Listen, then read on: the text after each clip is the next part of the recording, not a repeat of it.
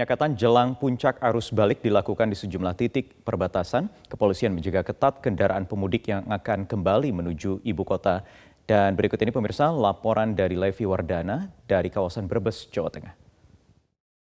Menjelang puncak arus balik yang diprediksi terjadi pada hari ini, sejumlah penjagaan di beberapa pos penyekatan wilayah Brebes, Jawa Tengah semakin ditingkatkan. Seperti di tempat saya saat ini sekarang yang berada di exit tol Pejagan Brebes, Jawa Tengah. Kendaraan yang ingin melintasi jalur ini dicek satu persatu secara ketat oleh petugas guna memastikan apakah mereka membawa surat perjalanan dinas dan surat keterangan bebas COVID-19. Bagi warga yang dapat menunjukkan kelengkapan surat tersebut, mereka diberikan stiker sebagai penanda bahwa mereka telah memenuhi persyaratan untuk melakukan perjalanan luar kota.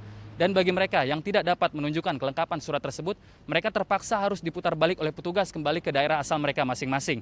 Sedikitnya, sudah ada 162 kendaraan yang diputar balik oleh petugas sejak diberlakukannya penyekatan arus balik yang terjadi pada H plus 1 Lebaran di Brebes, Jawa Tengah. Berikut pernyataan dari Kanit Laka Polres Brebes, Ibtu Ibnu Stiadi. Ah, betul, jadi kita di Polda Jateng kita sudah menyepakati bahwa uh, kendaraan yang dinyatakan lulus, lulus berupa uh, kelengkapan administrasi seperti hasil rapidnya, pernyataan negatif, kemudian ada juga surat tugasnya, maka kita pasang stiker seperti yang saya pegang ini. Ini stiker yang bisa kita pasang di kaca depan, nanti oleh petugas bisa dilihat, oh ternyata sudah dilaksanakan pengecekan. Maka kendaraan tersebut nanti bisa diloloskan masuk ke dalam tol. Sedikitnya 150 personil gabungan dikerahkan oleh Polres Brebes untuk mengamankan pos penyekatan di exit tol Pejagan ini untuk mengantisipasi lonjakan arus balik yang terjadi di wilayah ini. Dari Brebes, Jawa Tengah, Levi Wardana, Roy Suryana, Metro TV. Sementara itu, posko penyekatan Simpang Gadok di Bogor, Jawa Barat telah memutar balik 753 kendaraan wisatawan selama 24 jam terakhir ini. Bagaimana kondisi arus lalu lintas pada malam hari ini? Kami akan bergabung dengan Puja Lestari dari Bogor, Jawa Barat. Puja, bagaimana kondisi di sekitar Simpang Gadok di malam hari ini?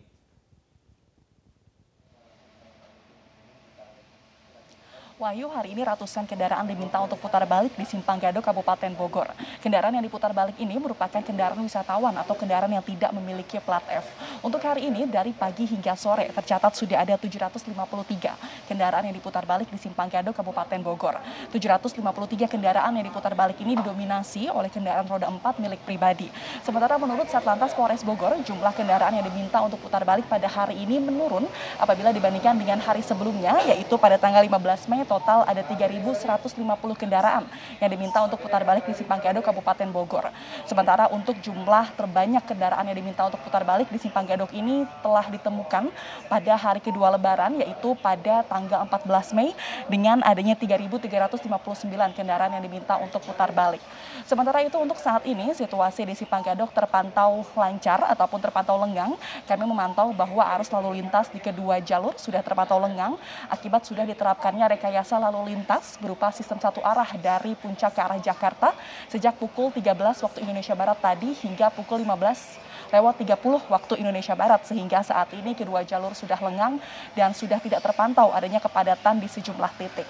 Dan juga Satlantas Polres Bogor mengkonfirmasi bahwa beredarnya video di media sosial yang menunjukkan kepadatan di jalur puncak ini dikonfirmasi merupakan video hoax yang diambil pada saat sebelum pandemi COVID-19. Sehingga setelah dipastikan video ini merupakan video hoax, dapat dipastikan bahwa untuk saat ini situasi arus lalu lintas di jalur puncak di kedua arah terpantau lancar dan juga lengang. Jalan Raya Pantura di Cirebon, Jawa Barat pada sore jelang malam hari ini mulai dipadati kendaraan terutama sepeda motor berplat nomor dari luar Cirebon. Lalu lintas ke arah Jakarta pun juga perlahan mulai padat. Seperti suasana di Jalan Ahmad Yani menuju Jalan Brigjen Darsono yang merupakan ruas Jalan Pantura ini, lalu lintas ke arah Jakarta terlihat cukup padat di persimpangan dan didominasi oleh kendaraan bermotor dari Jawa Tengah. Arus balik lebaran diprediksi terjadi pada 16 Mei hari ini dan diperkirakan volume kendaraan akan terus meningkat hingga malam dan dini hari nanti. Memasuki arus balik lebaran, penyekatan di sepanjang Jalan Raya Pantura Cirebon difokuskan di satu titik, yakni di posko Rawa Gatel di Susukan, perbatasan Cirebon dan Indramayu. Di waktu-waktu tertentu pemudik akan diberhentikan oleh petugas dan diminta untuk mengikuti tes cepat antigen. Langkah ini merupakan upaya screening untuk memastikan warga yang telah nekat mudik tidak kembali dengan membawa penyakit COVID-19.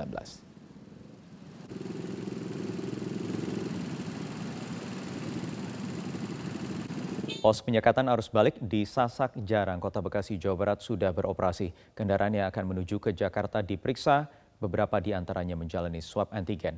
Informasi selengkapnya akan disampaikan Febrian Ahmad dari Bekasi, Jawa Barat.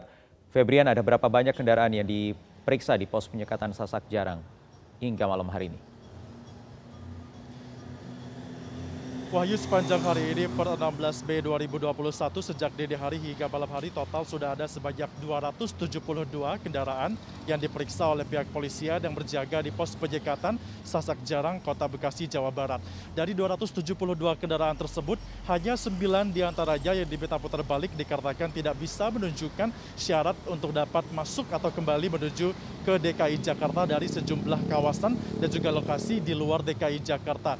Adapun lokasi ini juga menjadi tempat penyekatan yang diutamakan oleh pihak dari kepolisian dikarenakan kawasan Sasak Jarang merupakan jalan yang menghubungkan antara Kabupaten Bekasi dan juga Kota Bekasi selain Jalan Kalimalang sehingga bagi, uh, diindikasikan sejumlah pemudik yang akan kembali ke DKI Jakarta terutama khususnya dari ke arah Karawang dan juga kota-kota lainnya dari Jawa Barat dan juga Jawa Tengah melintasi ruas jalan yang berada di Sasak Jarang ini.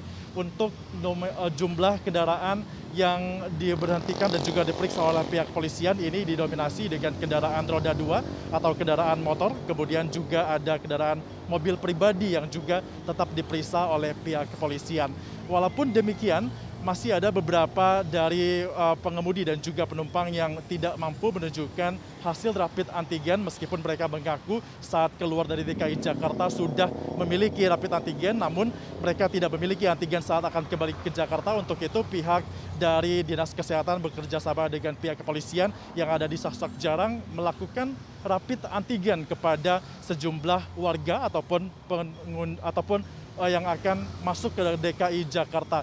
Total yang sudah dirapid antigen sepanjang hari ini adalah sebanyak 116 yang diambil rapid antigennya dan keseluruhannya dinyatakan negatif COVID-19 sehingga diperbolehkan untuk kembali melanjutkan perjalanan masuk ke kawasan DKI Jakarta. Sementara itu untuk pemeriksaan akan dilakukan selama 24 jam meskipun tadi kami melihat pihak dari kepolisian sempat beristirahat dan juga sempat melakukan beberapa uh, koordinasi dengan TNI karena akan ada tim yang akan menggantikan ataupun tim yang akan datang melakukan pemeriksaan selama 24 jam di Sasak Jarang ini. Suasana di kota Semarang, Jawa Tengah pada H plus 3 lebaran kali ini terpantau ramai lancar, sementara di, di ruas tol lalu lintas cenderung sepi. Kami akan bergabung dengan rekan kami Noval Nurosa dari Semarang, Jawa Tengah. Noval jenis kendaraan apa saja yang mendominasi arus lalu lintas di kota Semarang? Ya, selamat malam Wahyu dan juga pemirsa. Dari pantauan kami di kota Semarang ini memang untuk arus kendaraan di dalam kota terpantau ramai lancar di mana masih banyak kendaraan dengan jenis pribadi seperti kendaraan roda 4 dan juga roda 2 yang berlalu lalang di sekitar kota Semarang ini. Dan dari pantauan kami juga Wahyu dan juga pemirsa untuk kendaraan yang terpantau di kota Semarang ini merupakan kendaraan yang bernomor polisi wilayah kota Semarang sendiri dan juga uh, sejumlah wilayah lainnya seperti di area Semarang Raya, uh, kemudian seperti Salatiga, Ungaran dan sejumlah uh, daerah lainnya.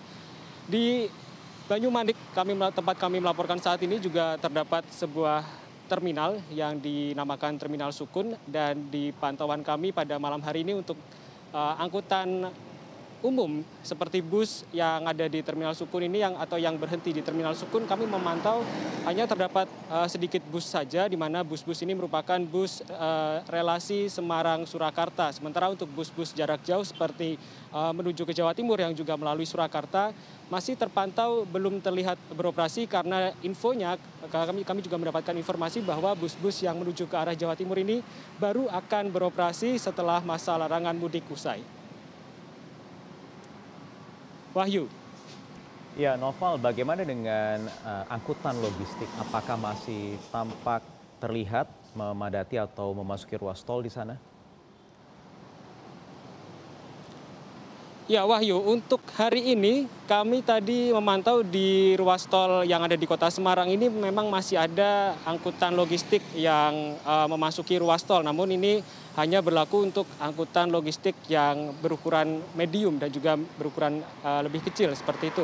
Dan dari informasi yang kami dapatkan dari uh, Kakor Lantas Polri, sebenarnya untuk hari ini untuk angkutan logistik terutama truk yang berukuran atau memiliki sumbu tiga roda dan juga lebih ini sudah uh, tidak diperbolehkan lagi masuk dari tol Semarang hingga nanti ke Jakarta. Jadi untuk truk-truk yang berukuran besar ini nantinya akan dialihkan lewat jalur arteri selama masa perjalanan dan ini akan berlaku dari mana truk itu berasal dari kota Semarang tepatnya dan akan berakhir di kota Jakarta.